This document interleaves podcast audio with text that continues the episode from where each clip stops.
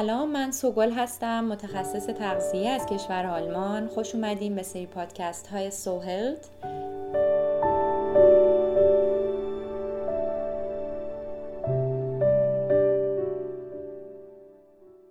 در این اپیزود در مورد هورمون ها صحبت می کنم و از اونجایی که از مبحث متابولیسم به بحث هورمون ها و اهمیت اون رسیدیم توضیح میدم که هورمون چی هست و چه نقشی در بدن ما داره. برای اینکه بتونم توضیح واضحتری از هورمون ها بدم کمی از عقبتر شروع می کنم.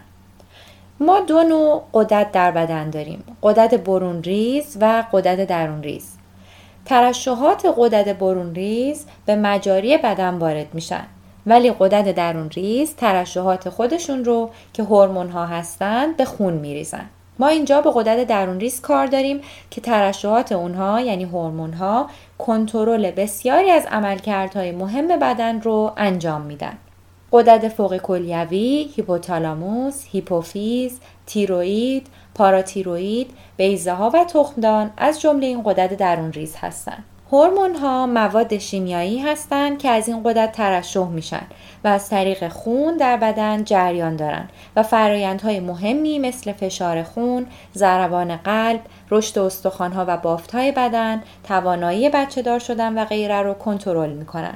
در واقع اونها نقش یک پیام رسان شیمیایی در بدن رو ایفا می‌کنن. به عنوان مثال چند تا از های متفاوت رو با هم بررسی می‌کنیم. می‌تونیم از های قده هیپوفیز شروع کنیم. قده هیپوفیز که به اون قده مادر هم گفته میشه توسط هورمونی که ترشح می‌کنه حتی های قدرت دیگه مثل تیروئید رو هم کنترل می‌کنه. های قدرت تیروئید که متابولیسم رو کنترل می‌کنن در واقع میزان اکسیژن دریافتی بدن رو تعیین می‌کنن که توسط اون سوخت و ساز غذایی که می‌خوریم تنظیم میشه و در نتیجه تاثیر مستقیم بر روی سوخت و ساز پروتئین ها و چربی ها دارن. همچنین هورمون تیروئید در کودکان باعث رشد استخوان ها تنظیم تپش قلب و دمای بدن میشه. هورمون انسولین از های مهم دیگه هست که برای تنظیم قند خون در پانکراس تولید میشه. در مورد انسولین به دلیل اهمیت اون در بدن در یکی از اپیزودها به صورت جداگانه صحبت می‌کنم. هورمون های دیگه استروژن و تستوسترون هستند که در خانم ها میزان بیشتری استروژن و در آقایون مقدار بیشتری تستوسترون تولید میشه که در بروز صفات مردانه و زنانه دخالت دارن. تستوسترون که در مردان به میزان بیشتری تولید میشه بیشتر در سوخت و ساز پروتئین ها و ساخت عضلات دخیل هستند.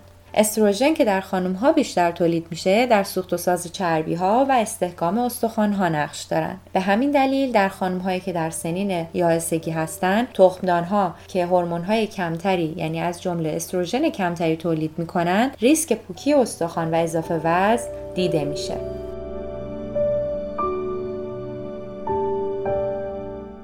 با بررسی حتی چند تا از این مثال ها می‌تونیم متوجه بشیم در زمانی که هر کدوم از این غدد به درستی کار نکنن در صورتی که هر کدوم از اونها به میزان بیشتر و یا کمتری هورمون تولید کنن بدن به مشکل برمیخوره. در اپیزودهایی که در مورد کنترل اشتها خواب کافی و تغییر lifestyle صحبت می‌کنم از یه سری از هورمون های مهم و زمانی که به بحث بیماری ها و کنترل بیماری ها می‌رسم هم از هورمون های کلیدی دیگه صحبت می‌کنم.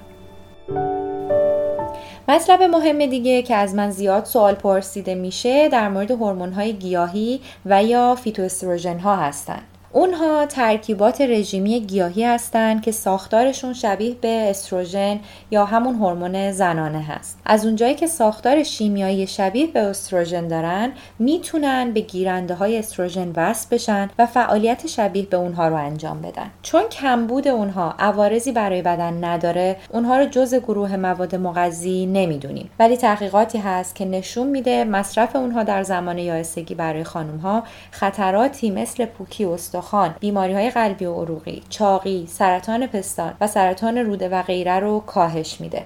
به همین دلیل در بسیاری از مکمل های غذایی به عنوان جایگزین استروژن از اونها استفاده میشه. در مقابل اما یک سری اثرات استروژنی هم هستن که باعث نگرانی میشن. مثل اختلال در عملکرد قدرت درون ریز، اختلال در عملکرد تیروئید و اختلال در هورمون‌های باروری و حتی بدتر کردن شرایط سرطان‌های حساس به استروژن. به هر حال اثرات مفید فیتواستروژن ها هم در تحقیقات موجود هست. اما خطرات و عوارض اونها هم گزارش شده و بهتر در میزان مصرف اونها دقت کنیم. فیتواستروژن ها در بذر کتان، سویا، کنجد و رازیانه یافت میشن. گفته های زیادی هست در مورد اینکه آیا استفاده از اونها برای افراد سالم توصیه میشه؟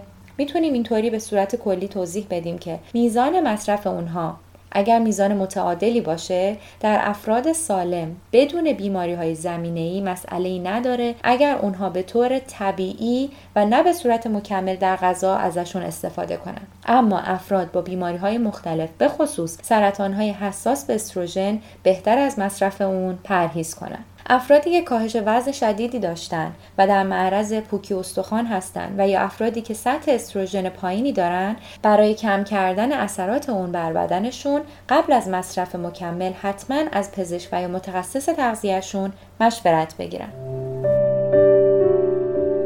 ممنون که به توضیحات در مورد هورمون ها گوش دادید. اگر در این اپیزودها مطالب گاهی سختتر بیان میشن اسم ارگانهای مختلف برده میشه و یا اگر هنوز خیلی کاربردی نیستن شما می‌تونین فقط اون قسمت هایی که دوست دارین رو ازش بردارین و به اپیزود بعدی برین. ولی مطمئن باشین در اپیزودهای بعد در سریهای بعد با دونستن معانی خیلی از این اصطلاحات و اینکه به طور کلی می‌دونین که چه جریانی در بدن ما داره اتفاق میفته بهتر دلیل مسائل بیماری ها و پیشگیری هاشون رو درک می‌کنید. اپیزود بعد به سوال جواب های مختلف از موضوعات اپیزودهای قبلی می‌پردازم. ممنون از توجه شما.